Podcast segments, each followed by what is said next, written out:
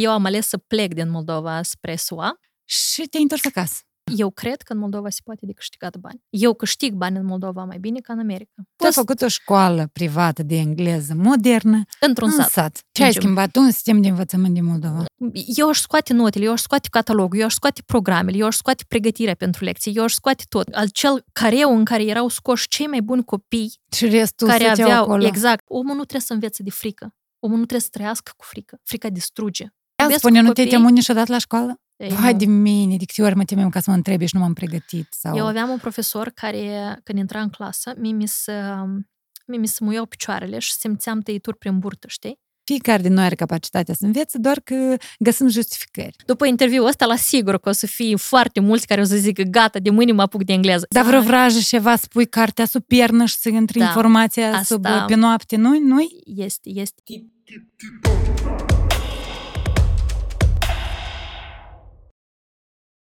Partener general OTP Bank. Corina Muntean, o tânără care a locuit în jur de 5 ani în America, a lucrat acolo, a ajuns să aibă succes și te-ai întors acasă.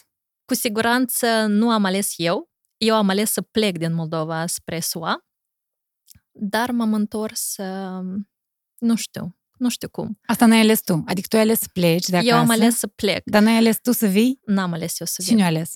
Soarta, probabil, Crezi în soartă? cred. Dar ce s-a întâmplat? Și ce-a făcut soarta? Cum a întors uh, fila așa că să te aduc înapoi în Moldova? Se zice că dacă vrei să-L faci pe Dumnezeu să râdă, spune despre planurile tale. Exact așa a fost și în cazul meu. Eu mi-am făcut foarte multe planuri și mi-am setat un scop că vreau să rămân în, în SUA sau cel puțin nu mă mai regăseam la acel moment în, în Moldova. Mm-hmm. Am ajuns la o plafonare pe toate aspectele, atât personal cât și profesional. Și toate drumurile duceau către SUA. Mm-hmm. Și când am ajuns să dețin green card-ul, jobul visurilor, hai să zicem, așa cum ai enumerat tu mai sus, și toate condițiile sau toate... Într-adevăr, chiar am avut toate condițiile să reușesc. Eu n-am Mhm. reușit. Am, uh, am suferit o depresie profundă, uh, provocată de un burnout, în urma celor cinci ani de muncă și schimbare de climă și mediu și ambiții și provocări și, practic, drumul pe care l-am ales către acel vis sau către acele împliniri a avut, o consecin- a, av- a avut consecințele respective. Și atunci când am ajuns să pot să profit din plin, eu n-am mai putut. Deci, efectiv, corpul meu a protestat și a protestat la greu. Și abia când am ajuns acasă, revenită forțată, am început să fiu bine. Bine, hai să zicem, din punctul cel mai rău la care puteam să ajung, pentru că a urmat o depresie acută, cu trei luni de nesomn, cu slăbire, cu pierderea contactului cu realitatea. Deci, dintr-un om care era plin de ambiții, vise și dorință de a trăi frumos, de a crea, eu m-am trezit că nu mai puteam să fac față cu gând- gândurilor mele, deci ele pur și simplu nu mă lăsau în pace. Asta crezi că au apărut în urmă la foarte mult entuziasm și mult lucru? Adică tu nu-ți făceai weekenduri, nu... Exact. Adică de la și posa, de, ce, de la și la tine a apărut această epuizare, În burnout? cazul meu, această epuizare a venit în urma celor patru luni în care eu am muncit la 3-4 joburi non-stop, deci patru luni de zile eu n-am avut o zi liberă. Poate am avut câteva zi- ore libere, dar zile eu nu am avut. Eu am avut o perioadă în care am muncit foarte greu, pentru că îmi setasem un scop foarte, foarte mare. Și acum îmi setez scopuri mari, doar că atunci valorile sau, hai să zicem, uh, în ceea ce credeam eu că, uite, trebuie să faci totul cu banii proprii. Dacă nu ai, nu faci. Greșit, acum, aș zice. Atunci eu mi-am setat scopul să câștig 20.000 de dolari, pentru că asta cumva erau cheltuielile care mă așteptau pentru SUA.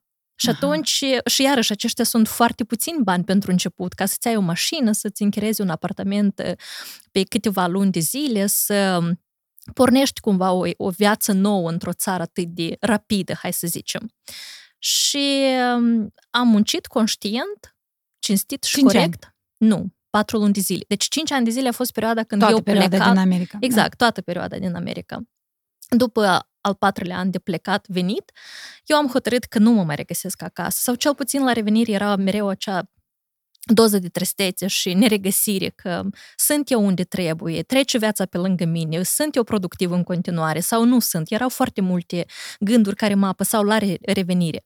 Când plecam din Republica Moldova, deci încheiam lecțiile la orele 21 și aveam 3-4 ore să-mi fac valiza ca la orele 5 să iau avionul spre SUA, nu aveam nicio problemă. Deci, adică tu te bucurai când plecai de acasă. Da, și mă simțeam cumva de acolo. Doar că ceea ce am confundat eu ulterior, având green cardul și încercând să mă stabilesc în uh, Statele Unite, a fost sentimentul de a fi turist și parțial angajat într-o, în această țară și a fi cetățeanul acestei țări. Sunt lucruri total diferite, cu Aha. angajamente diferite, cu nivel energetic diferite, cu ritmuri diferite. Atunci când tu muncești uh, 3-4 luni de zile și dai tot ce ai mai bun din tine și vii la casa ta, vii în rolul tău în societate. contact cu țara ta și cu oamenii tăi de aici. Exact. Când le-ai rupt cu totul, în câteva luni te-ai da. ars, vorba, dacă facem traducere din engleză. Așa este. Eu nu credeam că rădăcinile mele sunt atât de adânci. Credeam că am experiența de, de a pleca de acasă. Credeam că sunt cumva maturizată și uh, independentă de emoțiile părinților. Nu este adevărat. Deci, doar plecând poți să simți ceea ce este cu adevărat sau să le, să le simți uh, adâncimea lor. Și adică doar dacă pleci înțelegi valoarea dorului de casă. Da. Pe când noi cei care nu am plecat, de exemplu, niciodată de acasă, decât pe o săptămână, poate la mare și mai departe, uh, nu o să înțelegi niciodată durerea uh, celor din diaspora. Nu, și cu, cu părere de rău nu poți să, nu poți să, nu, nu poți găsi leac, nu poți să cumperi, nu poți să înlocuiești, nu poți să... Mm, nu-i. Deci trebuie să te înveți, unica soluție este să te înveți să trăiești. Și, într-adevăr, cele mai uh, dureroase și cele mai sensibile momente sunt de sărbători. Atunci când de sărbători, de ziua mamei, de ziua tatălui, da, de imaginez. ziua țării, de, nu știu, acele sărbători de Paște, de Anul Nou, de Crăciun, Iată, atunci te simți cel mai trist, atunci înțelegi că, indiferent cât de bine ți este acolo și cât de multe oportunități, oportunități îți oferă țara respectivă, mm-hmm nu-ți poate înlocui nimic acest dor și acest chin. Deci trebuie doar să te înveți să trăiești cu el. Apropo de sărbătoare, știu că tu, fiind profesor, coincident sau nu, dar ești născută de ziua profesorului. Da, așa este. Și pentru asta hai să ciocnim. Noi hai. avem un partener, Wine Crime, uh, are grijă ca pe masa noastră să fie paharele umplute. Mulțumesc partenerilor noștri. Hai să ciocnim la mulți ani de ziua ta, că a fost uh, de curând toamna asta să fii sănătoasă și Mulțumesc fericită. frumos! Mulțumesc! Mm, de obicei la vin să ciocnește într-un context mai vesel, uh-huh. deși sunt și excepții. Uh, dar noi vorbim despre depresia pe care ai trăit-o în America în ultimele luni, în care tu te-ai rupt deodată din Moldova uh, și acolo ai intrat mai adânc în cumva societatea de acolo. Eu aș vrea să ajung acolo unde tu ai putea să dai un sfat să nu mai călcăm și noi pe greblă, deși e foarte greu să nu calci, până nu călcăm noi pe greblă, dar poate totuși ne dai niște indicații. Și nu trebuie de făcut ca să nu ajungi în situația și în care să, să lași totul, să te arzi, să ai supraepuizare.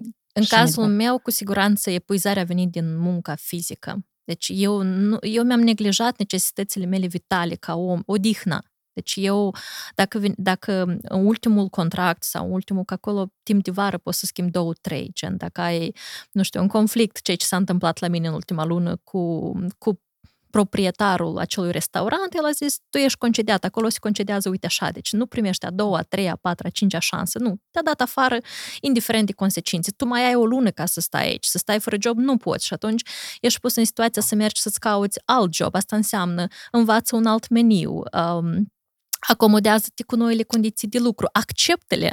Pentru că la ultimul restaurant eu munceam de la, puteam să fiu un tura de noapte, să muncesc de la orele 8 până la orele 3, până la închidere. Iar la celălalt job, ajungeam acasă, era orele 4, dormeam până la 9 jumătate, la 9 jumătate mă trezeam, ca la 10 să fiu din nou la muncă.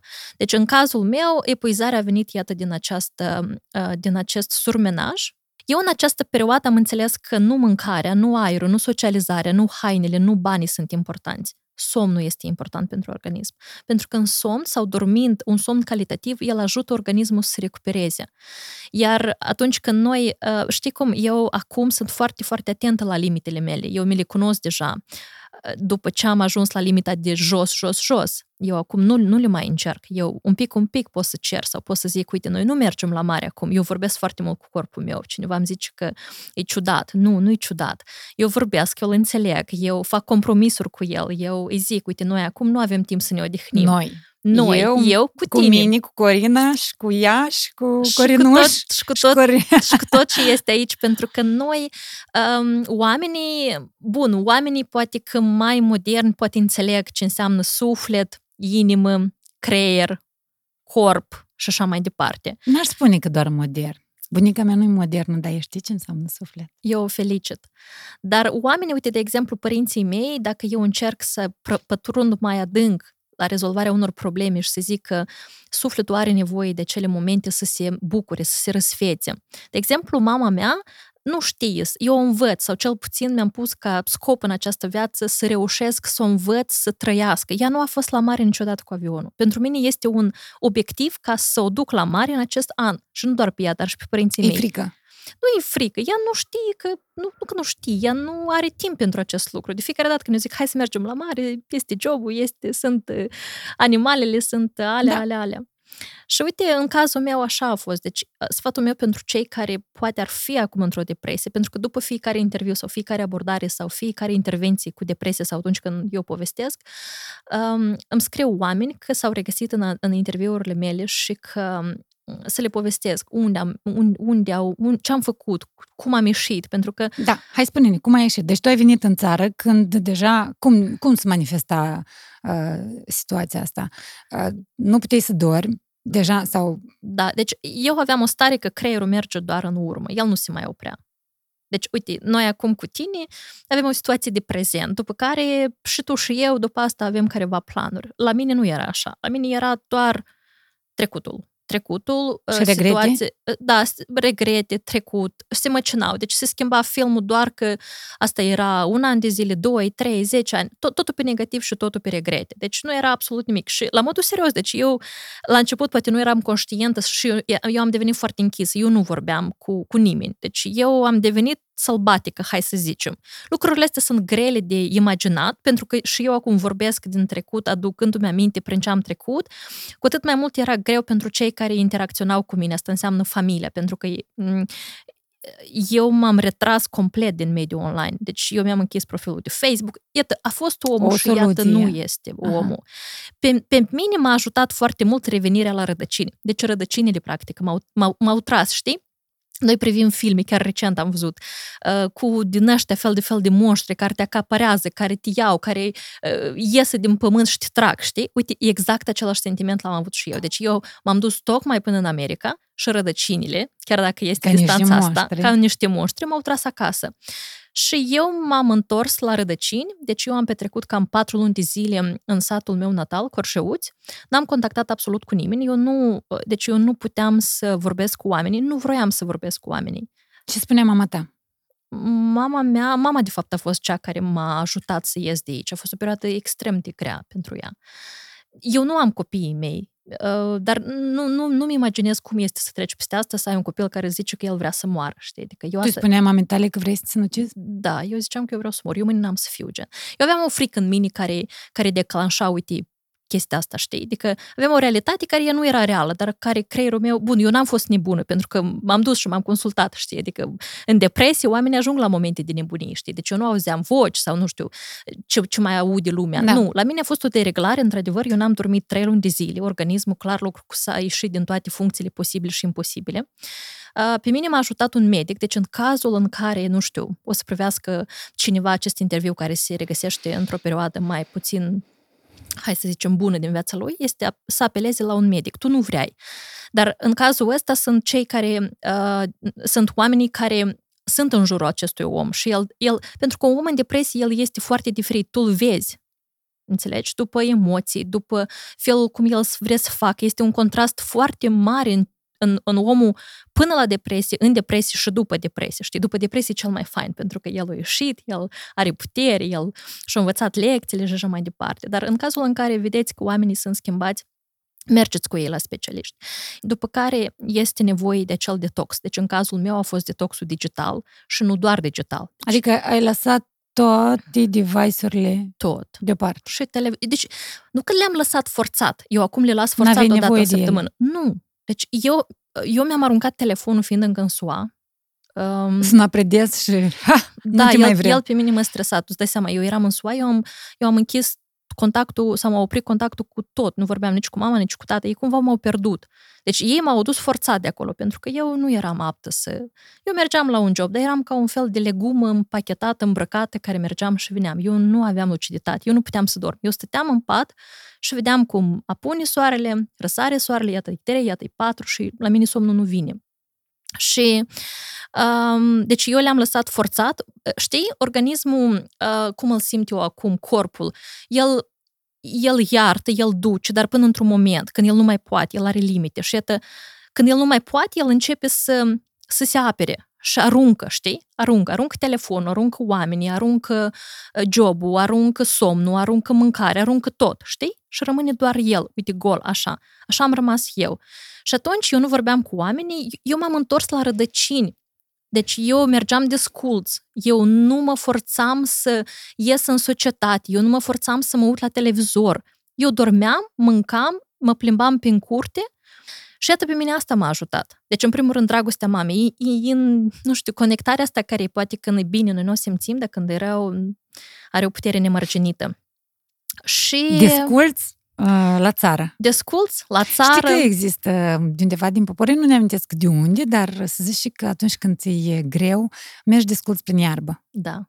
Tine te-a ajutat asta în dita mai depresia, știi? Da, da, da. Eu țin minte că chiar acum... Noi, noi facem haz din caz acum, știi? Pentru că eu nu mi-ascund. Atunci mi era greu să vorbesc despre perioadele astea. Acum eu le vorbesc de fiecare dată când, când este, când am ocazia. Pentru că acest exemplu putea fi unul, uh, unul trist.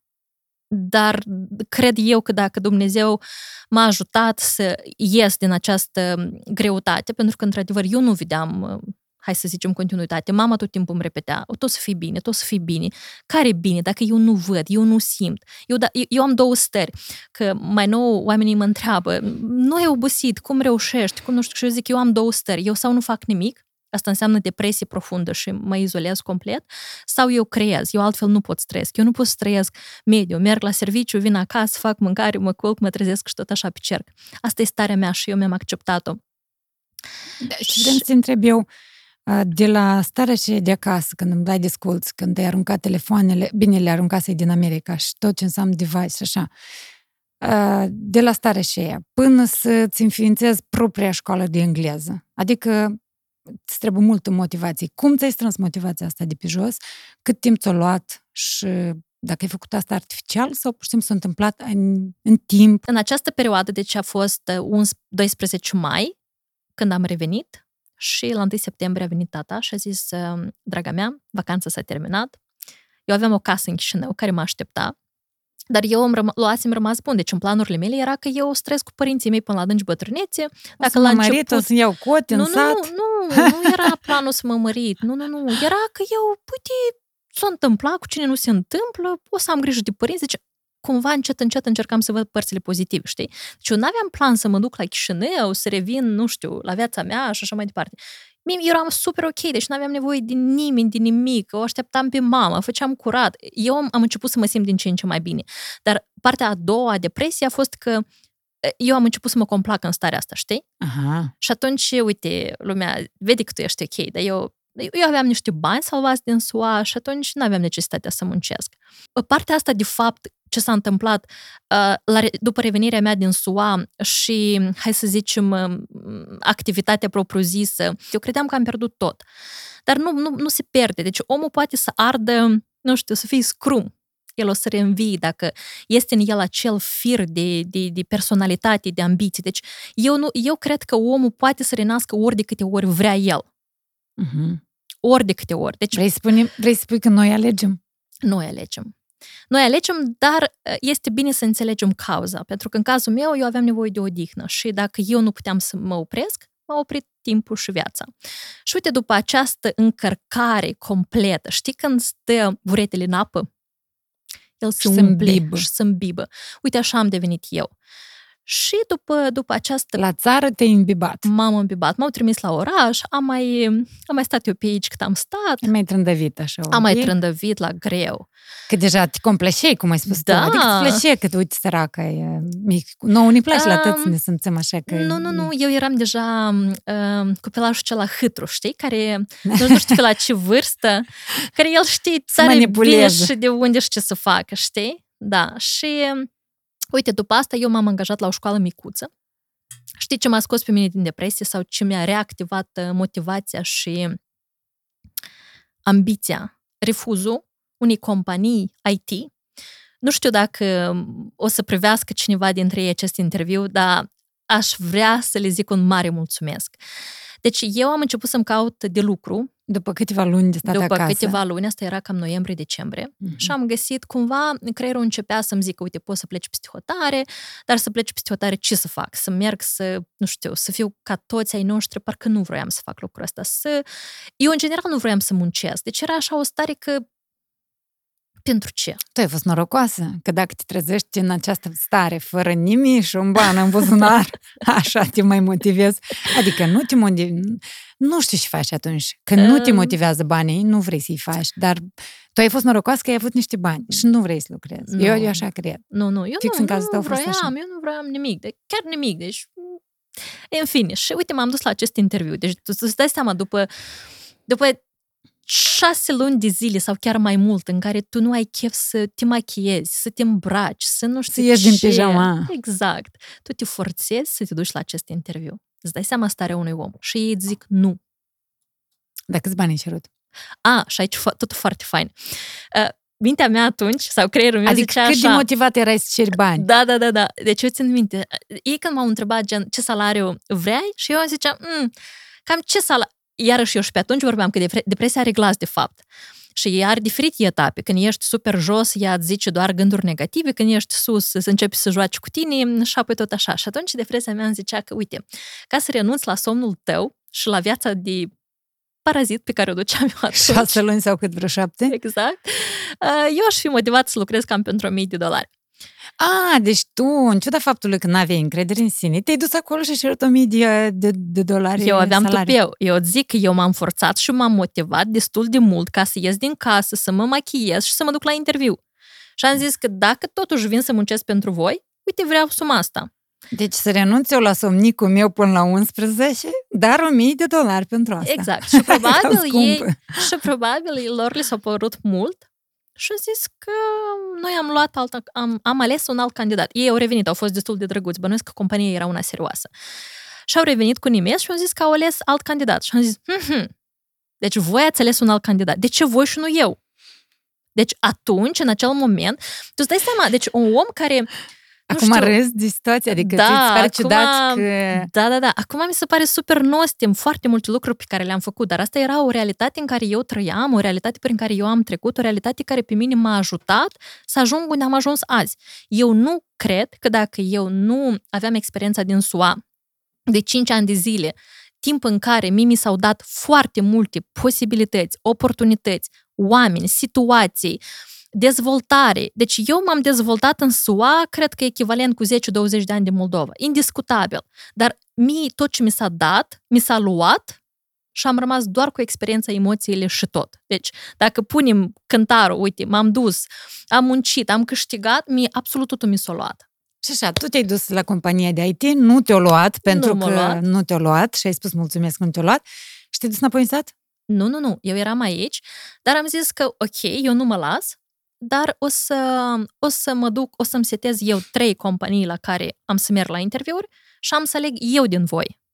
Și așa Aha. și-am făcut. Deci dacă la primul interviu eu am găsit uh, uh, timp, dorință, motivație să fiu o tipă aranjată și frumoasă, la următoarele interviuri nu m-am dus nici măcar cu un act. Deci, pur și simplu m-am dus să mă prezint, să văd ce prezintă ei. Într-un fel supărată, știi, pe, pe gestul care l-a făcut uh, cealaltă companie, știi? Și așa și-a fost. Am zis la primul interviu că eu mai am câteva interviuri și după ce fac cunoștințe cu toate, o să iau o decizie. Știi cât de bine m-am simțit? Perfect. Asta e o lecție bună pentru a căpăta încredere în sine. Da.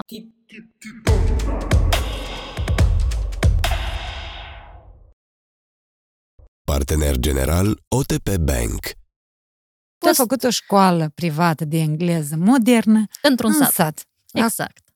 Corsău, Corjeuți. Corjeuți, la Corjeu. Corjeuți Briceni. Ce vârstă aveai de studenți? Erau, s-au format trei sau patru grupe, clasele a doua, a patra, a cincea, a șaptea, îmi pare că, cam așa. Maturi aveai? Nu, n-am reușit, doar pentru copii. Dar uite că acele semințe care au fost plasate corect, cu dragoste, au dat roade foarte, foarte bune. Cu siguranță acest interviu o să-l privească și acei copii și părinții acestor copii. Apropo de chestia asta, tu ai spus într-un interviu că așa cum o casă se construiește pe o temelie, dacă e construit pe o temelie puternică, ea ține și dacă e construit pe nisip, Se are, dărâmă. da. Așa ar trebui cunoștințele în engleză să fie pusă. Nu doar în engleză.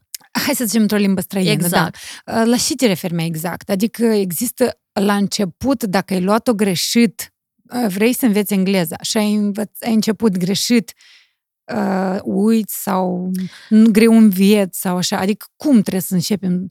La ce te referi când spui asta? Și ce fel de bază trebuie? Adică faptul că eu mai stau câteodată pe YouTube uh, și mai ascult niște conversații așa, că poate eu învăța engleza, nu-i corect.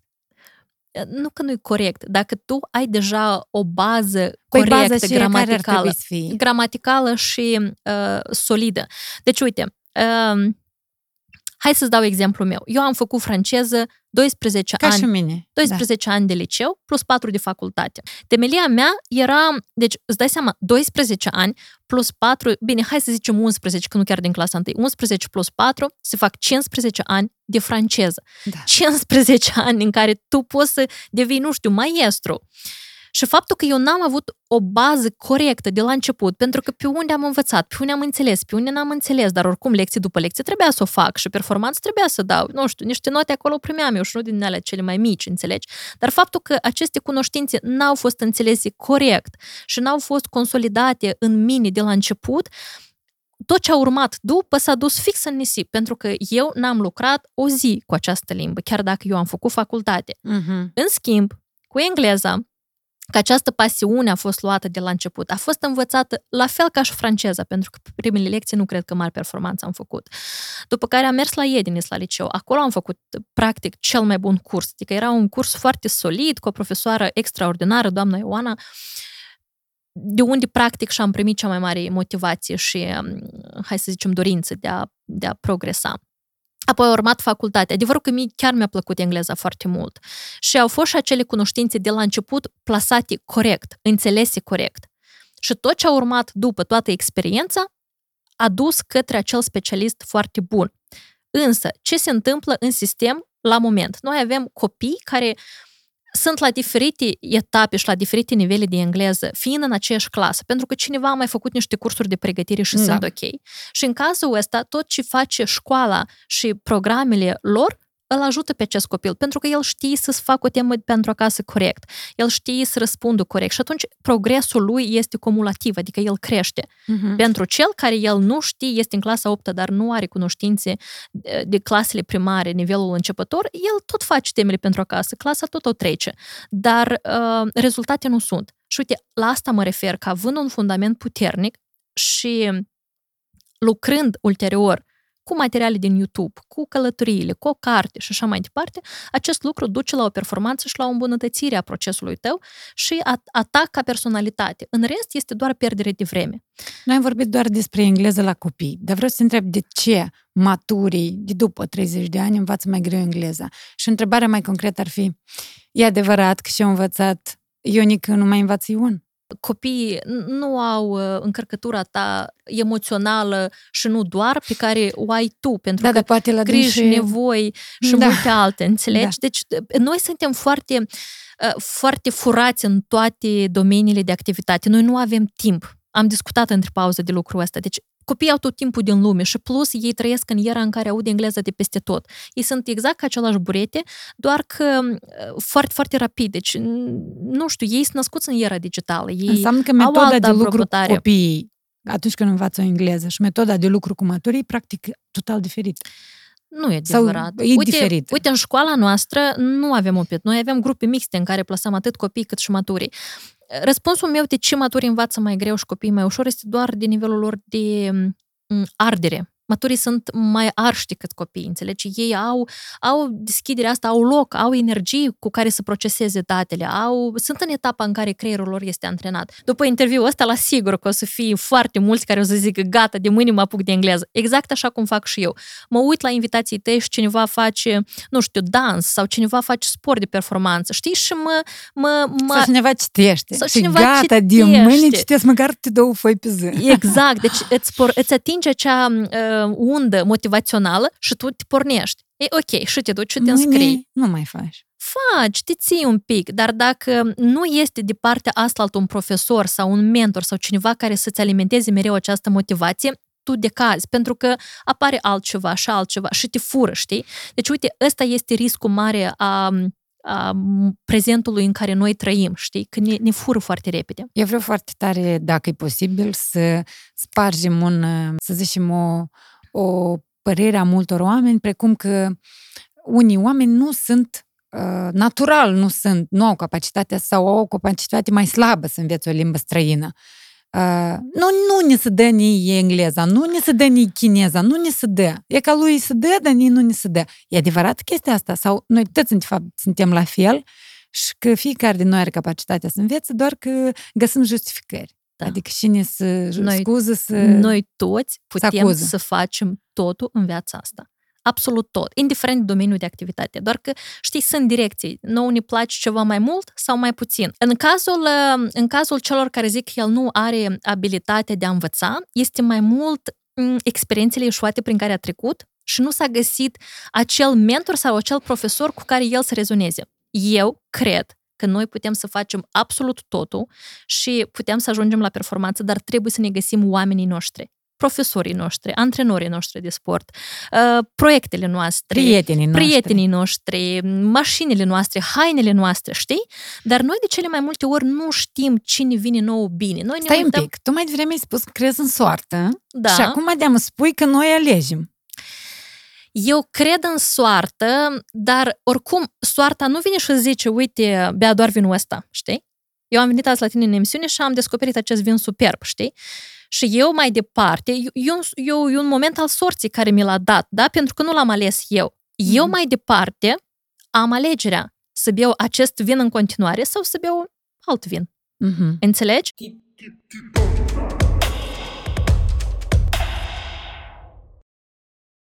Partener general OTP Bank când ai fost la țară, ai spus mai devreme că tu așa te-ai resemnat cumva, nu mă mai duc eu nici la Chișinău, gata, eu stau aici să am grijă de părinți, nu vrei măritată, dar asta pentru că tu deja fusese măritat. Hai să vorbim un pic despre subiectul Hai. ăsta. Tu ai fost căsătorită de la, te-ai căsătorit pe la 22 de ani, corect? Da, corect. Că, cred că așa. 22-23 de ani și în 4 ani sau cinci Cam ani divorțat? doi, da. Deci noi am fost într-o relație de doi ani de zile și apoi cumva forțați de societate, pentru că de fapt eu așa m-am căsătorit. Bun, că erau sentimente între noi doi și poate că urmam noi să ajungem la acel moment de oficializare a relației, știi? Dar eu m-am căsătorit ultima din generațiile de la liceu, de la facultate, știi? Deci fetele pe atunci se, se măritau foarte repede. 19, 20, 21. Eu m-am măritat la 22. Bătrână deja. Bătrână, da, pe atunci. bătrână. Exact. Dar eu nici nu-mi doream mai devreme, eu aveam ca obiectiv să finisez facultatea și după asta cumva așa era, știi? Totul, totul pus în, în, la punct, știi? Uh-huh și m-am căsătorit că așa trebuia. Da, stai un pic. Voi vă întâlneți. Da. De ce societate? Adică ți-a zis mama că nu e bine să trăiți necununați sau că trebuie să faceți nuntă de cei cu alai și cu... Nu știu. Adică a fost și îndemnul părinților, hai să zicem mai mult al tatălui, că știi cum trebuiau toate lucrurile făcute corect, dar a fost mai mult a societății. Deci pe atunci, la mine lucrurile pe partea de personal s-au întâmplat tot timpul mai greu și tot Aha. timpul mai diferită ca la ceilalți. În general, eu consider că am fost un copil cam diferit prin felul cum eu gândeam, prin felul cum eu acționam, doar că mi-a trebuit ceva timp să înțeleg că a fi diferit nu este tocmai un lucru rău. A fi diferit este un lucru tocmai frumos, pentru că asta te diferențiază de foarte mulți oameni și poți să faci lucruri diferite decât le fac majoritatea. Și așa asta a fost e și morala, cazul... Asta e morala de la din povestea aia cu rățușca cea urâtă, știi? Mie mi-a plăcut tot din povestea asta pentru că acolo spune că, uite, să fii diferit înseamnă că poți să fii și mai fain decât uh, celelalte rățuști mai frumoase. Da, doar că asta ajungi să înțelegi după multe, uh, multe frustrări. Pentru că când toate fetele au prieteni și merg la discotecă, la nuntă, iar tu mergi singură, tu te simți trist. Când toată lumea se căsătorește la 20-21, de atunci măcar prieteni nu ai, tu tot te simți tristă. Acum, deja la după 30, nu te mai simți tristă dacă te duci singură la nuntă. Acum... Pentru că acum e fain să te duci singură. Um, Am învie după o experiență nereușită. Da, mai nou, acum tu înțelegi cât e de fain uneori să fii singură, știi? știi? Și da, deci noi ne-am căsătorit cumva, că eram doi copii, deci dacă este să mă întrebi acum la 37 dacă aș face același pas, nu. Deci noi avem 12 ani pe care îi petrecem în liceu, noi mai avem 4 pe care îi petrecem la facultate și nu mai ieșim din facultate și ne legăm uh, viața de un om pe care nici măcar nu știm dacă este omul nostru, dacă noi o să vrem și o să putem. Noi nu avem pregătirea asta ca adolescenților, ce înseamnă o viață de familie. Avem cât trebuie, știi, pentru că asta am văzut la mama, la tata, la sora, la verișoară și așa mai departe. Nu, noi avem nevoie de această perioadă în care noi să creiem, să muncim, să ne cunoaștem noi pe noi, ce ne place, ce nu ne place, ce fel de... ce înseamnă o relație în doi. Înțelegi? Ei, dar vezi că și... nu știu dacă înțelegi vreodată în viață ce-ți place și nu-ți ba place, da. adică îți mai schimbi părerea. Îți schimbi părerea, dar oricum... Te cunoști vreodată oare? Ajungi vreodată? Oare există oameni să, care s-au ajuns? Uite, eu mă cunosc perfect, eu acum știu 100%. Tu pe tine? Da. Adică există oameni care se cunosc atât de bine, 100%. Gata. Eu cred că noi mereu suntem într-un proces de schimbare. Astăzi dar cel puțin tu îți cunoști direcțiile. Uite, eu deja știu foarte bine că, de exemplu, da, aveam ca obiectiv să fac sport pentru că după depresie și după hai să zicem, viața asta activă de antreprenoriat și de somn și oboseală cronic și așa mai departe, organismul meu a luat plus 10-15 kg. Și uite, eu clar că nu sunt mulțumit cu acest lucru și tot încerc. Încerc asta, încerc cealaltă, încerc asta și mă duceam dintr-o extremă în alta. Până când în acest an nu mi s-a explicat, am găsit cumva pe cineva cu care rezonez și mi s-a explicat că, uite, să faci sală pentru tine nu este ok pentru că eu eram cumva motivată că vreau să ajung la un rezultat, dar mă simțeam rău, organismul meu protesta. Și uite, eu știu sigur că, uite, să faci sală, la moment mie nu este ok. Până acum aveam doar neplăcerea asta față de sport și ziceam că eu nu prietenesc cu sportul. Și mi-am găsit al meu. Știu că Pilates și yoga este în ceea ce eu mă regăsesc și pe termen lung o să ajung la un rezultat frumos. Legat de oameni sau legat de personalitate, tot așa. Încercând să mănânc pâinea altuia, pentru că el o mănâncă, mie nu mi arată de gustoasă și înțeleg că aia nu e al meu. Și este absolut fain eu să iubesc rozeu, iar tu să iubești vinul roșu, știi? Asta este la ceea ce dacă ajungem noi să ne cunoaștem cu adevărat sau nu. Cel puțin, dar iarăși, dacă am ajunge să ne cunoaștem 100% esența, n-ar mai fi atât de interesant. Ar fi plictisitor să trăiești, știi? Da. Ai dreptate. Așa că... Da, căsătoria. Tu te-ai căsătorit uh, foarte tânără, voi după ce v-ați divorțat, ați, de, ați rămas prieteni. Țineți legătura. Mm, adică prieteni, mult spus, după ce ai divorțat. Uite, eu am încercat cel puțin să, să ieșim din această relație corect și am reușit. Amândoi. Amândoi. Ulterior, el a rămas foarte supărat pe mine. Chiar dacă această, această decizie cumva a fost o dorință, hai să zicem, reciprocă. Inițiată de mine, acceptată de el, apoi schimbată de mine și nu mi-a reușit și am divorțat într-un final. A fost o perioadă când el, hai să zicem, avea niște emoții foarte negative față de mine, pentru că eu cumva am distrus ceea ce am reușit noi să construim împreună. Și după, după un an sau doi, noi ne-am întâlnit ca doi oameni maturi și am vorbit, am încercat să reluăm relația, probabil majoritatea cuplurilor fac asta, la noi n-a mers și am rămas cel puțin buni amici. Este loc de bună ziua, este loc de o cafea și este loc de, de nu știu, nu este loc de o continuitate între noi doi pentru că, pentru că nu este, dar este loc de bună ziua. Prieten este mult spus, cunoscuți. Mm-hmm. În general, prietenia pentru mine este un cuvânt uh, foarte, nu știu cum să-l numesc. Pe care Facebook-ul l-a cam, l-a cam pus în niște limite foarte standard, adică eu am 5.000 de prieteni pe Facebook. Prieteni? Facebook-ul îi numește prieteni. Da. Aștia nu-s prieteni. Cumva da. Cumva da. Mi-e greu să vorbesc, dacă sincer, la capitolul ăsta. Ce înseamnă pentru că prietenie pentru tine? Tu ai prieteni? eu am puțini. Puțini și țin să cred că sunt buni. Pentru mine, formatul ăsta de prietenie, el se schimbă într-adevăr, uite, revenind iarăși la discuția aia, că dacă ajungem să ne cunoaștem 100% sau nu. Dacă la 20 de ani eu credeam că, uite, să fii, să ai 20, 30, 40 de prieteni este super fain.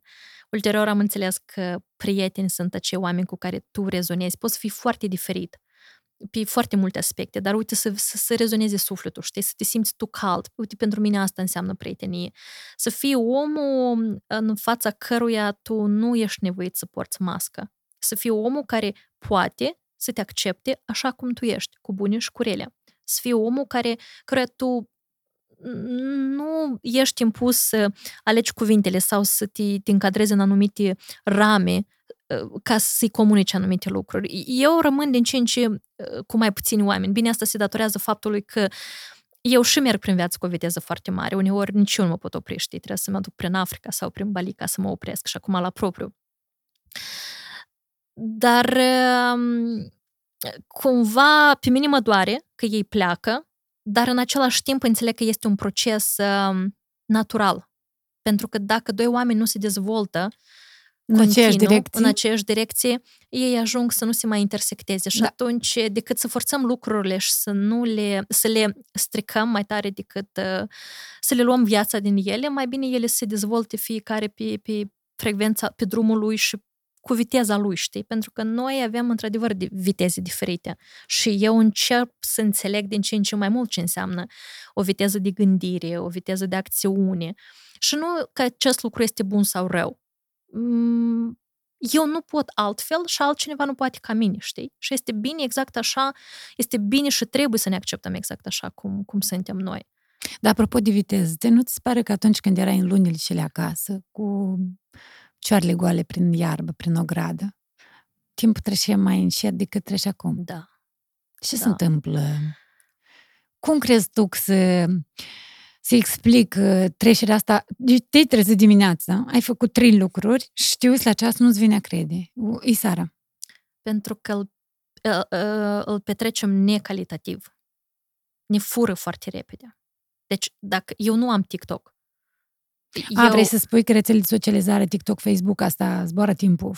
Foarte, foarte. Deci noi nu avem un cronometru ca să ne dăm seama uh, unde se duce timpul nostru tu te întrebi ce cheltui tu timpul. Ce, ce, unde te duci tu cel mai des sau ce faci tu cu timpul tău zilnic. Eu când eram, când am început de fapt, hai să zicem, antreprenoriatul, creierul meu gândea total diferit, el dădea scenarii diferite, idei diferite și așa mai departe. Și eu am început cumva să, să-mi fac un plan al vieții, știi, gen, uite, eu am acum 30 de ani, zic, hai să văd cam unde se, unde se duce timpul meu, știi? Și am scos, am făcut somn, lucruri vitale care le faci, somn, manicură, pedicură, uh, freză, pentru că e timp pe care noi îl investim lunar în activitățile pe care le facem, știi?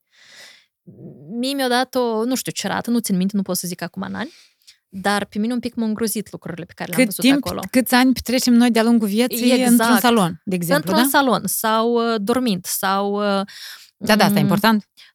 Da, totul e important. Somnul mai important decât manicura. 100%. Da, este important. Dar în sens că somnul nu putem să-l scoatem, dar în schimb putem să scoatem acele 3-4 uh, ore care le petrecem scrollând nu știu ce. Știi? Pe Instagram.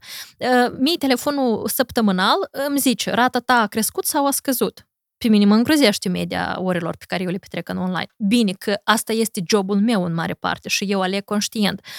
Dar noi foarte, foarte rar ne punem întrebare pe ce cheltui eu timp sau în ce investesc eu timp sau cât de corect îl investesc eu. Înțelegi? Eu am o tradiție ca în fiecare an de ziua mea să-mi analizez reușitele și la fel, deci imediat cum trece, iată acum suntem în perioada asta, să-mi setez scopuri noi sau obiective noi pe care vreau eu să le fac în următorul an.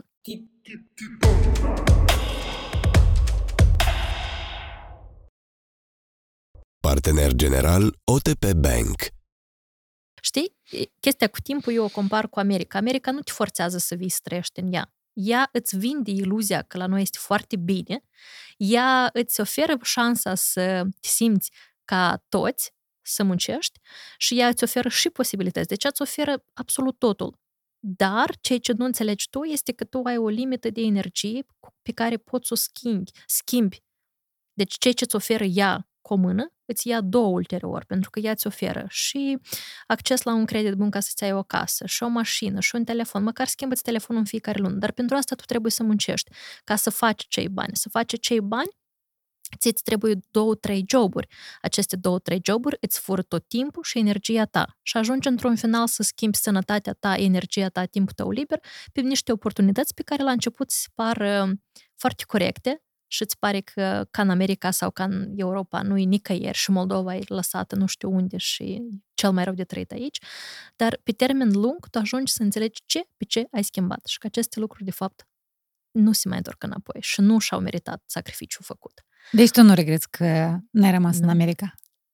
Este o nebunie, într-adevăr. Deci tuturor cărora, în special cei care tind a, cu atâta răv, celor care, cei care își doresc o, o legalizare în această țară, știi, să le zici că, uite, eu am avut green card și am avut de toate și l-am închis și am ajuns să, să vin în Moldova. Nu, nu. Chiar astăzi m-a întrebat doamna de la machiaj dacă mai vreau în America și am zis vreau, dar ca turist. Eu, Aha, eu, eu, e altceva. Eu iubesc America, eu iubesc oamenii pe care i-am întâlnit acolo datorită programelor mele, eu iubesc uh, anumite părți din ea, eu îi sunt super recunoscătoare pentru tot ce mi-a oferit ea și am oferit și eu probabil mult.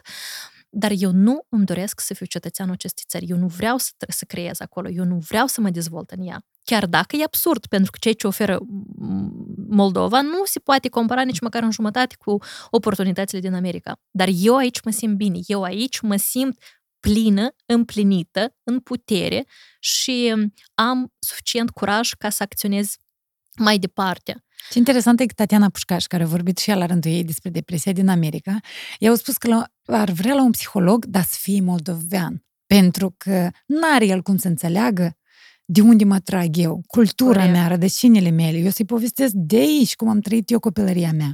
Aici, ți-am zis, asta e drama pe care o ajung, ajung ai noștri să o trăiască acolo. Pentru că el nu se simte, uh, nu știu, el nu se simte ca acasă. Sentimentul ăsta care ți-l dă Moldova, așa cum este ea. Că și eu aici am foarte multe lucruri care nu-mi plac, dar îmi, îmi țin atenția pe ceea ce îmi place, ceea ce mă împlinește, că uite, nu o să uit niciodată momentul când stând la semafor, intersecția Dacia cu Zelinski, mm-hmm. mă duceam la o întâlnire. Era o zi de vineri sau chiar de joi.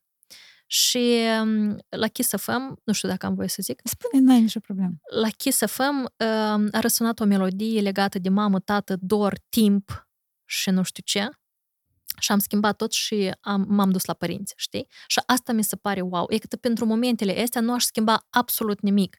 Sau că dacă mie mi s-a făcut poftă de, de nu știu ce A, acolo. s-a făcut dor și în jumătate de oră da. sau două ore ai fost acasă. Eu nu trebuie să aștept un an, eu nu trebuie să jertfesc cu dorul un an de zile ca să am acel concediu, ca să vin acasă două săptămâni, să fac de toate pentru toți, pentru că medicina în stat este foarte scumpă și atunci ai noștri când se întorc prima ce fac asta consultațiile la toți medicii.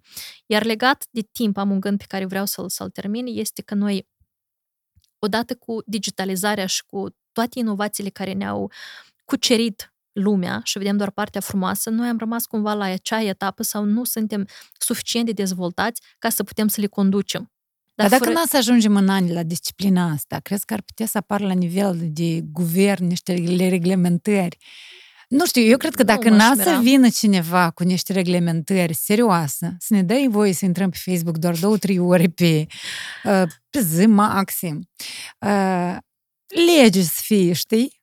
Nu Atunci te, noi nu o să ne schimbăm. Nu te poate impune nimeni. Tu crezi că noi putem să fim uh, Cred. atât de disciplinați să lăsăm uh, internetul și pierderea timpului Cred, TikTok și așa mai departe? Cred și știu că este posibil acest lucru. Adevărul e că acolo este uh, energia care, care se rulează în toate platformele respective este interminabilă. Deci acolo nu mai, nu mai ajungi la un final, știi, că uite, mănânci prăjitura asta și gata trebuie să te duci la magazin sau nu știu ce să faci. Acolo este interminabil și atunci tu, tu pierzi și somnul și, și tot. Nu că eu aș vorbi acum că fac eu multe lucruri din, din, și pe mine mă fură. Eu vorbesc cu o prietenă și zice că, uite, câteodată sunt atât de epuizată că nu am putere să mă duc să citesc o carte sau să petrec timpul calitativ cu copiii, dar uite, stau și scrollez în Instagram sau în Facebook și nu fac mare treabă. Adică te prinzi la idee că uite ora 9 și ora 10 și tu ce ai făcut? N-ai făcut nimic. Măcar să asculți ceva de calitate, știi? Știi, dacă am conștientizat că acest lucru ne face rău, dar noi nu simțim că ne face rău, știi? Deci ele până la urmă ce-ți fac? Nu-ți fac nimic. Bine, nu. Nu, dar foarte delicat și foarte inteligent îți fură timpul tău. Foarte.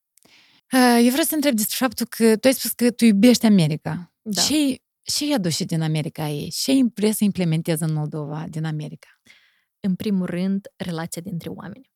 Chiar dacă ei sunt criticați la greu, că sunt falși, că nu simt, că interacționează doar cu mască și nu știu cum, uite, asta aș vrea să aduc și nu doar din America, dar și din Europa. Felul cum am simțit eu vorbind cu un, cu un director sau cu un proprietar de restaurant, nu cu toți, bine, că nu generalizăm și nu există păduri fără uscături. Mie, mie îmi desplace foarte mult sentimentul când eu merg într-o, nu știu, într-o instituție și eu mă simt atât de micuț acolo sau plec atât de frustrată după o simplă discuție de bună ziua sau cum mi s-a răspuns. Uite, în primul rând, asta îmi doresc. Doi, um, atitudinea oamenilor față de viață. Eu nu cred că America are oameni, eu nu cred că America are doar oameni bogați și oameni fericiți. Dar, per general, ei sunt, nu știu, mai leceri, mai ok cu, cu viața care o trăiesc, știi? Evident că toată viața și toate greutățile e ușor, știi? Mie mi s-a zis odată că e ușor să vorbești cu unul flămând când tu ești sătul, știi? Dar cred că fiecare putem să găsim la acel nivel al vieții la care ne aflăm lucruri frumoase și să ne concentrăm uh, hai să zicem, energia pe acele lucruri care, care, care sunt. Pentru că, da, mereu curtea vecinului pare, pare mai verde decât curtea ta, știi? Dar cu siguranță tu nu cunoști toate dedesubturile și toate pietrele din grădina aceea. Sau... Nu o să mă crezi, dar am vrut să întreb dacă capra vecinului e mai frumoasă decât tata. Nu, niciodată. A fost. Am făcut greșeala asta. Eu, practic, de asta am plecat în SUA. Pentru că în acea perioadă uh, era un val de migrație. Și acum, nu că el s-ar fi oprit, dar nu știu cum atunci plecau nume, nume sonore. Deci, cazul meu legat cu, cu plecarea în SUA a fost motivat de Nat Albert. În acea perioadă, Nat a plecat în Canada. Și eu, pe fonul depresiei mele ușurele, la revenire și multe alte lucruri, am zis, păi dacă Nata nu s-a mai regăsit în Moldova, eu ce, o să mă regăsesc? Uh-huh. Și uite, asta m-a făcut să plec lucru total greșit, pentru că Nata sau oricine altcineva dintre noi are drumul lui. Dacă tu ai ajuns conștient, nu te mai simți bine și vrei să faci această, această schimbare în viața ta și îți asumi absolut tot ce urmează după asta, e ok să o faci, dar să te iai după exemplele altora, niciodată, pentru că tu nu ești acel om, tu nu ai acea capacitate de rezistență, tu nu ai, tu, tu, tu ești total diferit. Uite, dacă îți găsești drumul tău și tu, tu îl simți, tu, tu te simți cu picioarele pe el că mergi bine, dar nu te bate primul vânt și cazi, atunci da, dar în rest nu. Eu, știi, odată ce eu mi-am răspuns și mi-am găsit răspunsul la această întrebare, mie mi-e atât de ușor să trăiesc. Da, eu nu am... Eu am momente grele, eu am momente când eu ieșuiez, eu am momente când eu nu văd performanță la anumite capitole, la anumite lucruri în viața mea, dar eu niciodată nu mă uit la alți oameni și vreau să fiu ca ei. Eu am oameni care ei pe mine mă inspiră, dar eu niciodată nu vreau să fiu ca ei. Eu vreau să cioplesc, să descoper în mine tot potențialul, să apelez la acei mentori, ghizi, uh, coach mai nou și așa mai departe, care să mă ajute să lucrez eu, să-mi găsesc eu răspunsurile despre personalitatea mea. Eu cred că noi, dacă am fi focusați mai mult pe noi decât pe alții, noi am trăit mai bine și mai frumos. Ce aș mai vrea să aduc din America e că ce să vreau? Engleza. Ai, de- deja aici lucrezi. Am adus-o, da. da. Uh, drumurile, cu toate că au și ei punctele lor, știi? Uite, da. n-aș aduce mâncare sub nicio formă. ok, nimeni n-ar aduce. Aș aduce, ți-am zis, cel, cel mai mult îmi place interacțiunea cu oamenii. Eu am avut uh, fericită ocazie să trăiesc cu o familie din California jumătate de an. Și um, cred că această perioadă m-a marcat foarte, foarte mult pe partea de, hai să zicem, maternitate, pentru că am, am avut grijă acolo de un copil și am văzut cum se cresc altfel copii. Interacțiunea dintre um, acel cuplu m-a marcat foarte mult. Uh, Mai ori- exact, adică despre ce e vorba. Deci eu am locuit într-o familie de americani jumătate de an și mi-a plăcut enorm de mult cum au fost organizate și cum sunt organizate lucrurile în, în viața lor, în casa lor. Cum se... Uite, acolo am văzut pentru prima dată ce înseamnă timp de calitate petrecut cu, cu copiii, timp de calitate petrecut tu cu tine, timp de calitate petrecut și oferit soțului. Înțelegi? Hai spune-ne, de- adică acolo ai văzut, dar nu ne spui despre ce e vorba. Uite, Erau... erau... Cum treceau cu copiii? În ce mod? Adică Um, lăsau, că e clar că lăsau telefoanele, da? Deci nu stai cu copilul în parc, dar da, de stai în telefon. O să-ți, o să-ți, expli, o să-ți dau un... Da, într-adevăr, acolo nu era dependență. Putea să stea telefonul ăla într-o parte, nu știu cât. Era viața atât de plină și atât de... Uite, noi ne trezeam dimineața. Bine că toată această industrie, această familie și, de fapt, toate familiile noastre care sunt, ele necesită o implicare energetică și emoțională foarte, foarte mare. Acolo, această familie era susținută de ajutoare. Mhm. Evident că ei își permiteau acest lucru. Iar acest fapt lua de pe umerii mamei uh, povara sau, sau lua frustrarea, oboseala și chinul pe care îl au mamele noastre, Mhm. eliberându-i astfel timp pentru copiii ei. Uite, asta mi-a plăcut foarte mult și asta m-a făcut să înțeleg că uh, să te dezvolți și să vrei mai mulți bani nu este tocmai un lucru rău. Ai zis să vorbim de bani. Da. Nu este un lucru tocmai rău, pentru că în felul ăsta tu um, reușești să ai o viață mai calitativă, tu reușești cumva să-ți organizezi lucrurile altfel în felul tău, în, în jurul tău. Bun, că nu trebuie să luăm uh, extremele, știi? Um, ce am mai văzut acolo frumos? Am văzut faptul că um, se respectă cu strictețe un program și cumva, într-adevăr, este prima și unica familie în care eu am văzut lucrurile să lucreze.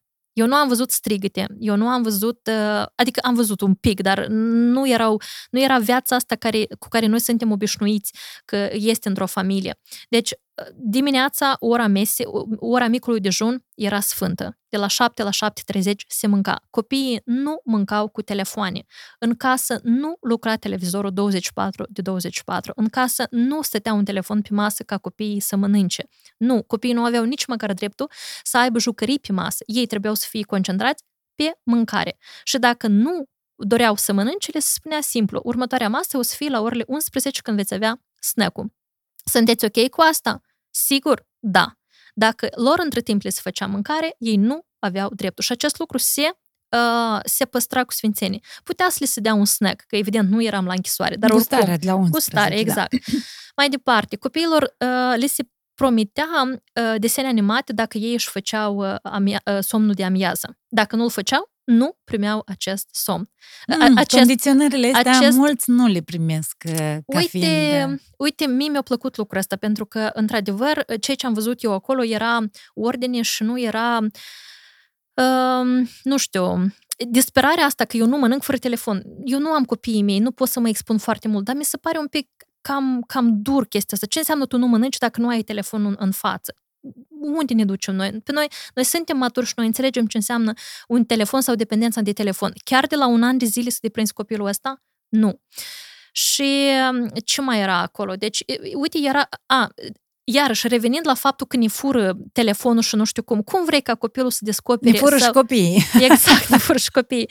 Cum, vrei ca, cum vrem noi ca... Da, co- nu-i de râs, dar uh, așa, noi râdim de Deci, exprimare. A- acolo am văzut că copiii au un playroom în care ei um, și iarăși mama petrece timp de calitate cu ei, să deseneze, să se joace, să se pune în mintea lor și așa mai departe. Nu un telefon, nu i-a dat un telefon și ea își face lucrurile ei prin, prin, uh, prin uh, viață. Acolo am văzut că copiii se duc la culcare la orele 8, iar de la 8 până la 11 sau până la 12, acest cuplu are timp calitativ pentru ei, să privească un film, să bea un ceai, să bea un pahar de vin, să vorbească între ei, nu când strigă copilul și nu știu ce vrea și e frustrat noaptea și așa mai departe. Uite, acest lucru mi-a plăcut enorm de mult, pentru că ce facem noi? Noi uh, ajungem să avem o relație cu cineva, după care apar copii și asta este minunat și frumos, după care acești copii, datorită unui program uh, haotic pe care îl avem, se pierde. Iar o relație calitativă sau niște relații calitative au nevoie de implicare, ca tu, ca el cu ea să aibă timp să vorbească, ca mama cu copilul să vorbească, ca tata cu copiii să vorbească. Știi, și uite, acest lucru mi s-a părut absolut super, pentru că lucruri erau făcut, sau lucrurile erau făcute într-așa fel în care să uh, lucreze armonios. Ca tata să petreacă timp cu copiii și să conecteze cu întreaga familie la cină. Deci la 6.30, în fiecare seară era servită cina și tata venea, petrecea timp cu copiii, tata era cel care mergea și uh, avea grijă de copii ca să-i, să-i îmbrace, să-i culce, să-i spele și așa mai departe, ca să, ca să conecteze cu, cu ei. Înțelegi? Și după ce se culcau copii, uite, mama cu tata erau cei care aveau timpul lor de calitate. Și abia atunci se conecta televizorul ca să, ca să, ca să lucreze. Foarte fain, adică cu siguranță există astfel de familii și în Moldova. Eu chiar am cunoscut tați foarte implicați Sper. care îi lasă mamei timp să iasă cu fetele și asta dacă nu poate tata să-i, dea, să-i facă timp mamei, trebuie să găsească o soluție ca acea mamă să aibă timp ca acea mamă să nu se mai simtă complexată. Și Oi, aici e așa e subiect de larg, cu, cu... Noi din, din copilărie probabil am luat-o că acasă trebuie să fie curat și asta trebuie să fac femeia, că acasă trebuie să fie mâncare și asta trebuie să fac femeia și apoi femeia trebuie să aibă și job. Și apoi, iată burnout-ul. Exact. Iată-l, fără, nu trebuie să te duci în America, la aici, Uite, eu, uh, eu în SUA am înțeles cumva ce înseamnă, sau, sau etapele prin care a trecut mama mea deci, cu noi, este, noi eram acolo trei femei la trei copii, real, deci era mama, care era, deci erau trei copii, doi gemeni și un copil, uh, era mama, eram eu care aveam grijă de cel nou născut lucrând în noapte și era uh, o altă doamnă care avea grijă de zi, de copii. Deci eram trei femei la trei copii și noi seara, absolut toate, eram epuizate. Înțelegi? Dar femeile Când noastre... la noi unul la trei. Una, una la, la noi și asta necătând la faptul că acolo se făcea mâncare, se făcea curat de altcineva și așa mai departe. De asta și zic că cumva e un cerc vicios că majoritatea zic că nu ne permitem, uh, nu știu, ajutoare pentru că ele trebuie susținute da. financiar. Dar eu cred că dacă noi um, am investit mai mult în noi, dacă noi ne-am ridicat nivelul de pregătire profesională și am fi gata și am vrea să creștem, pentru că creșterea este în orice domeniu. Deci te referi la disciplină? Fi. Nu la disciplină, la, la, ne-am, ne-am mărit nivelul financiar, știi, să câștigăm mai mulți bani ca să ne putem să ne permitem toate aceste lucruri și aceste schimbări în viață.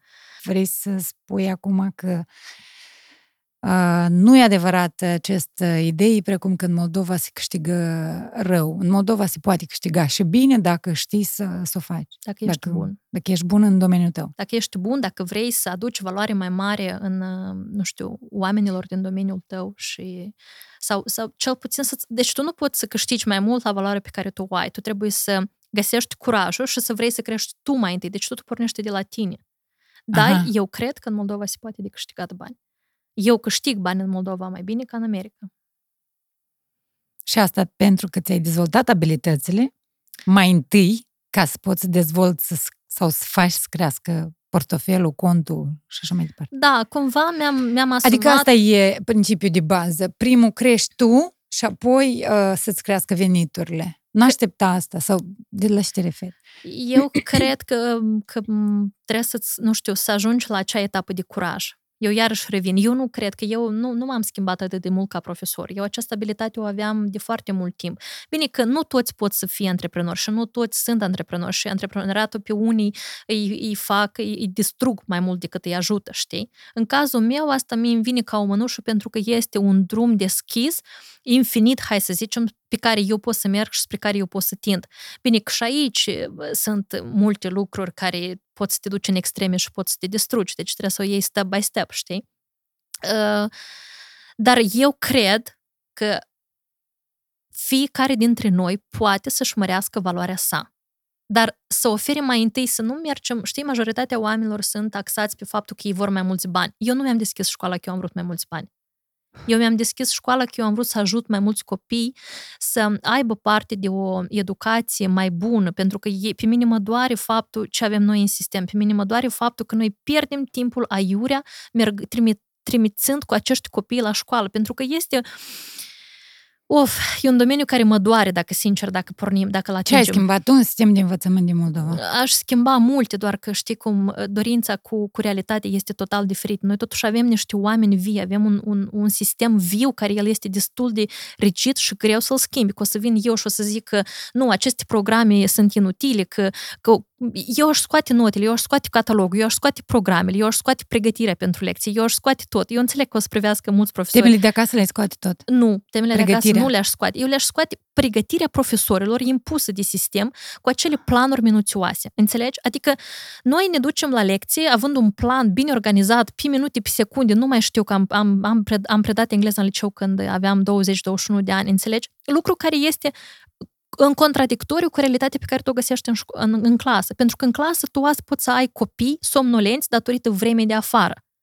Și uh, tu, după program, trebuie să ai o temă gramaticală super grea pe care trebuie să o predai. Dar copilul ăla nu este pregătit. Deci starea lui emoțională nu este pregătită ca să primească informația ta. Ce fac eu? Eu în acest caz, eu schimb programul, eu le dau o, o piesă sau le ridic nivelul de energie printr-un joc sau le fac absolut... O piesă, adică ei cântă? Cântă, da. Înțelegi? Deci eu merg total, pentru mine contează omul, iată pregătirea omului, pregătirea emoțională și deschiderea lui aici, ca eu să pot să lucrez cu el. Și în cazul ăla eu am mult mai mult randament și mult mai multă eficiență cu acel om decât să fac lucrurile care sunt impuse pentru pe, notă pentru notă sau pentru acel program sau, care este impus de sistem sau acel, acel, acea, acel careu în care erau scoși cei mai buni copii și restul care aveau, acolo. exact, care aveau 9, 10 și erau eminenți la care le se, dea, le se dădea o diplomă. Uite, eu în clasa 8 țin minte cum în mine s-a activat ambiția și am zis că eu, până finisez școala, eu am să fiu și eu unul dintre acei copii nu pentru Măcar mine. Măcar odată să fiu scoasă afară. Dar pentru față. ca părinții mei să se, să se mândrească cu mine, la fel cum se mândresc ceilalți copii. Bun, noi din 60-80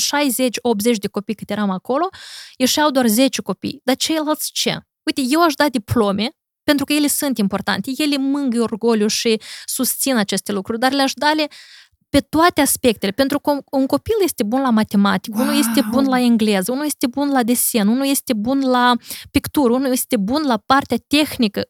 La organizarea unei la petreceri de 8 martie. Eu le-aș da diplome la absolut toți. Asta noi facem. Practic, eu încurajez copiii și tu să vezi cât îți iei de schimbați multe aș schimba și, dar iarăși, știi, orice schimbare radicală îi aduce la perturbări, știi? Și atunci felul cum văd eu lucrurile, fiind încrezută, deja testat acest sistem de, mult, de multe, multe, multe generații, asta nu înseamnă că tu, fiind în sistem ca profesor, având un pregătit, având o viziune mai mică decât a mea, o să împărtășești aceeași idee ca și mine. Înțelegi? Tu o să începi să mă critici, tu o să începi să vezi dezavantaje, tu o să începi, pentru că... Pentru că asta e tare diferit și creierul meu zice că nu, nu, nu, exact. că asta e prea exact. complicat pentru mine. Exact. Trebuie de trecut mai încetișor. Apare, apare sabotajul, știi? Și atunci ei sunt mulți și atunci se primește că eu vreau bine și într-adevăr sunt, că nu sunt lucrurile, eu nu pot să zic că eu am inventat nu știu ce și nu știu cum, nu, eu am testat, eu am luat o carte, eu am făcut așa cum pe mine m-au învățat, așa am văzut rezultatele care sunt și apoi am făcut lucrurile așa cum le-am simțit și am văzut ce, ce rezultate uh, am și ce vorbește omul și cum se simte omul. Știi? Eu cred că, bun, o să fie dur acum, dar eu cred că școala mai mult strică decât ajută. Școala de acum. Vrei să zici? Școala de acum. Pentru că ea le taie aripile, ea, ea, ea îi face frustrați. Știi, aici, dacă nu ești bun, dacă nu ești printre primii, uh, și e suficient cu jumătate de pas să începi să, să cazi în jos, știi? Dumitru Marian a fost săptămânile trecute la podcast și a spus că noi călișim copiii. Da. Noi putem să-i ajutăm, dar avem nevoie de, de schimbări. Știi, uite, vezi vinul ăsta e unul nou. Hai să-l punem într-o cană de cafea, vrei? Nu, nu o să-i vină.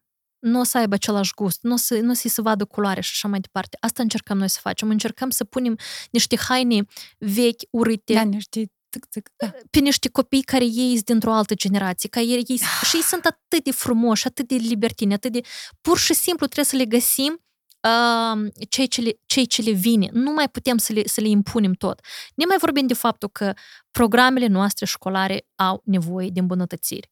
Nu că ele sunt rele, ele sunt bune, dar ele trebuie simplificate, scos ceea ce este plictisitor. Nu mai putem să oferim copiilor un material plictisitor, nu mai putem să punem bife la lecții doar că am făcut lecția aia. Nu!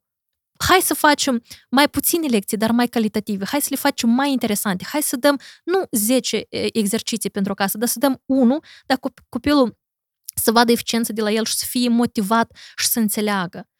Of, multe aș schimba, multe și toate. Și iarăși aici o să iau și partea profesorilor. Știi că avem profesori buni în sistem, avem profesori cu inițiativă, dar și lor le, le sunt tăiate aripile, știi? Nu la toți. Eu vreau să spun că eu am avut o profesoară în cazul dat vreau să dau mai mulți profesori foarte buni. Și în cazul dat vreau să dau un exemplu de profesoara mea de istorie, Valentina Fărâmă. Doamna asta povestea istoria ca pe o poveste.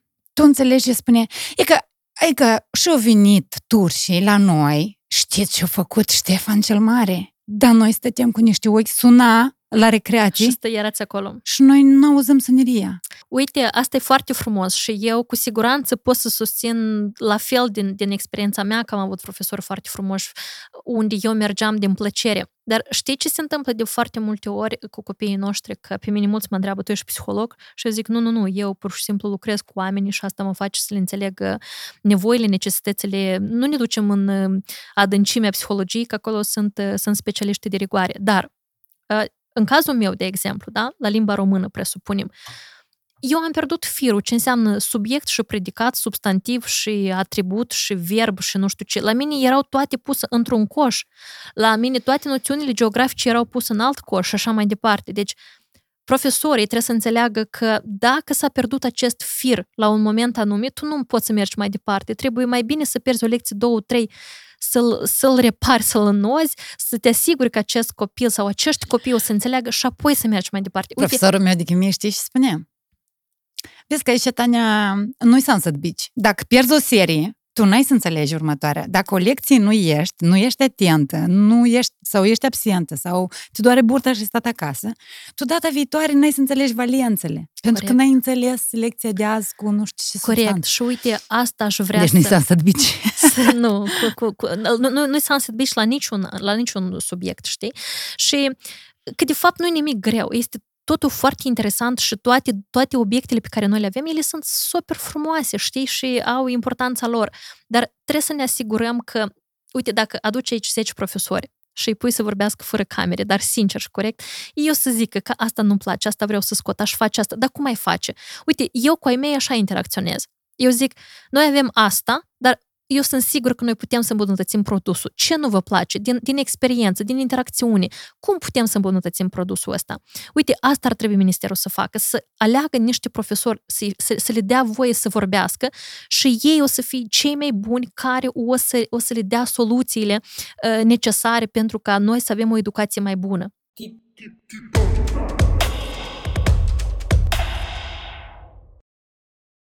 Partener general OTP Bank cum a, dă-ne niște sfaturi ca noi, ăștia care suntem maturi și învățăm mai greu, sau am învățat greșit niște pronunțări, să, să învățăm engleza mai ușor. Sau dacă nu e engleză, atunci ori și limbă străină, pentru că până la urmă nu cred că e mare diferență. Uite, ca și în oricare domeniu de activitate, hai să luăm medicină, atunci când ne doare ceva, noi mergem la un specialist pentru că ne-am putea trata și cu anumite remedii naturiste sau sugestii de pe Google, dar asta uneori o să facem mai rău, uneori nu o să facem bine deloc și așa mai departe. Aha. Exact este și cazul cu acest domeniu. Deci, mai întâi de toate, dacă este, dacă a apărut măcar un pic de dorință, este să apelați la un specialist care să vă aprecieze corect nivelul de engleză. Mai nou, noi oferim și această testare gratuită. Nu vă obligă absolut la nimic ca să veniți la cursurile noastre sau la alte cursuri, doar ca să știi, uite, din, din ce punct pornești tu. Ai careva cunoștințe de engleză sau nu le ai deloc? Dacă nu le ai deloc, evident că este nivelul începător. Dacă este nivelul începător, atunci trebuie să selectezi cu grijă uh, acele materiale corecte care o să te ajute să evoluezi. Asta înseamnă o carte de gramatică corectă pentru nivelul respectiv, carte de vocabular, materiale audio, video și multe alte aplicații care te ajută să progresezi. Pentru că ce se întâmplă? Dacă tu ești nivelul începător, dar îți ai o carte pentru nivelul avansat, B1, tu nu o să înțelegi nimic, 1, 2, o să fii super demotivat și descurajat că și șmic și apar toate, toate emoțiile astea care te trag în jos și ai să zici, da, las că engleza nu de mine sau las vorbească cam alanul, știi? Dar dacă sunt lucrurile făcute corect, și asta este și în cazul copiilor, de ce copiii nu fac performanță? Pentru că fie este aruncat într-o grupă unde sunt copii mai, mai pregătiți decât ei, decât el, și atunci el se simte frustrat și nu poate să facă față. Dar dacă îl pui într-un mediu corect, dacă îi alegi programul care este, dacă are un profesor care îl ghidează și îl ajută, el face foarte, foarte bună performanță. Același lucru este și în cazul maturilor. Dacă tu deja cunoști care este nivelul tău de engleză, indiferent care este el, poți să faci performanță și de sine stătător, dacă ai ambiție și disciplină. Poți. Poți învăța asta să faci absolut totul singur. Eu nu pot, de exemplu. Eu am nevoie de oameni, eu am nevoie de antrenori cu care să vorbesc, să interacționez, să merg să mă ocup uh, la sală. Eu am nevoie de colegi cu care să vorbesc. Eu sunt un om super sociabil. Dar sunt și oameni care pot să facă lucrul ăsta de sine stătător.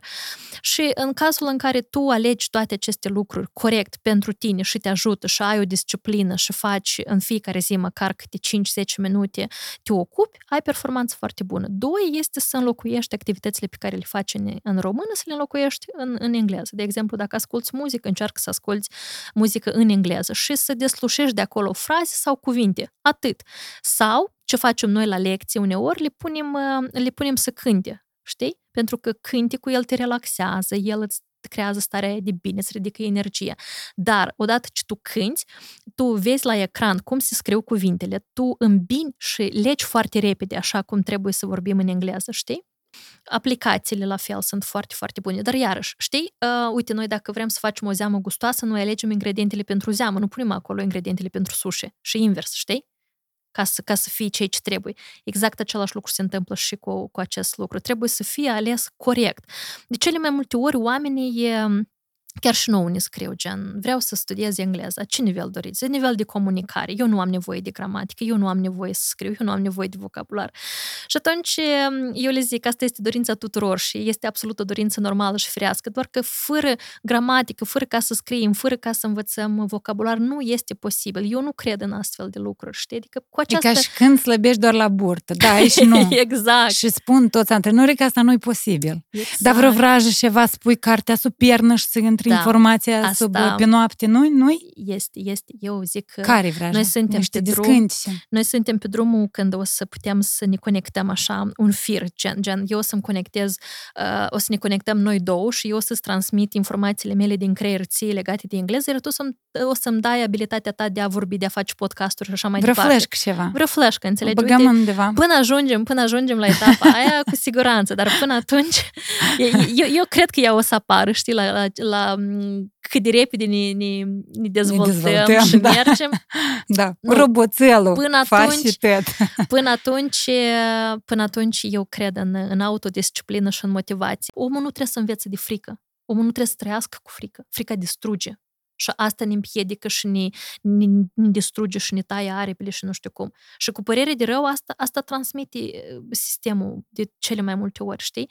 Eu când vorbesc Ia, spune, cu nu copii, te teamuni niciodată la școală? Ei, Vai nu. de mine, de câte ori mă temem ca să mă întrebi și nu m-am pregătit. Sau... Eu aveam un profesor care, când intra în clasă, mie mi se, mie mi se muiau picioarele și simțeam tăituri prin burtă, știi? Da. Și eu mă blocam. Deci dacă omul, omul simte frică, el se blochează, dar odată ce el este blocat, la el nu mai ajunge nimic. O informație vine și el, el, el nici nu ajunge, știi?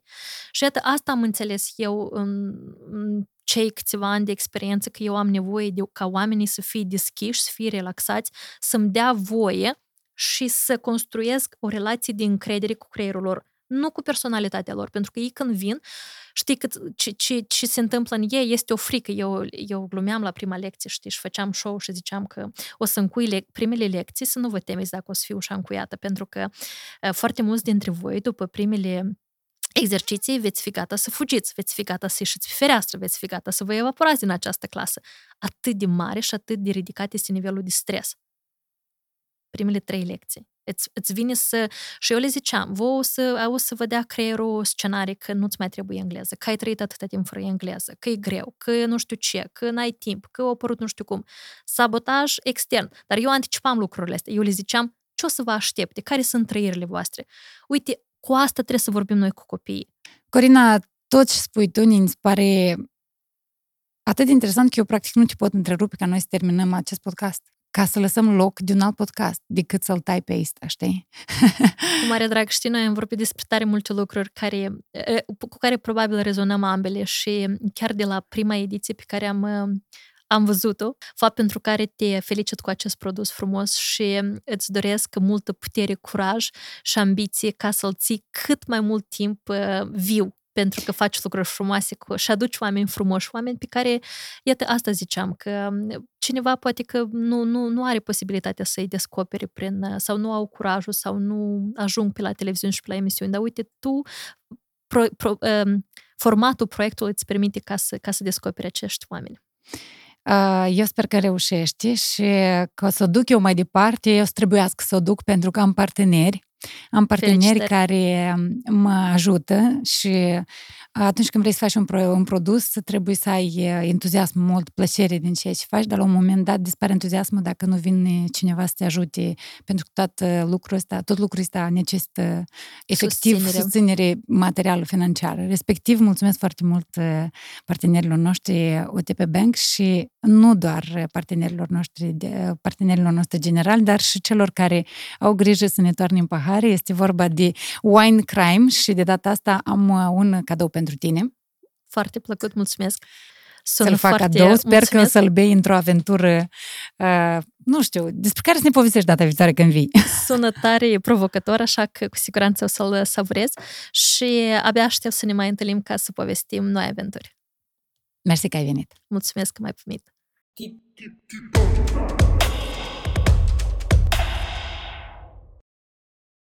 Partener general OTP Bank